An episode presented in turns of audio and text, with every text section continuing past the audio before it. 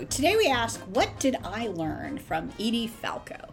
Well, I was lucky enough to be on a set with Edie Falco. She's amazing. And a few things I learned. One is work ethic. We were shooting a TV show first week of the series. It's like Friday night and everybody was late. It was literally midnight and she and I were doing a scene together. So first they shoot her and then they're supposed to shoot me talking to her. And because I would be talking to her, she wouldn't be on camera. So she could have just gone home, but she didn't.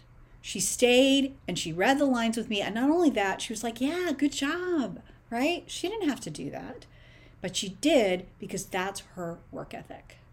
The second thing I learned is she was talking about when she first got successful. She literally went from like serving brunch in a sticky diner to being on Broadway where she got nominated for a Tony. And some of her friends couldn't walk that path with her because as soon as she got successful, they decided that she was looking down on them, even though she wasn't.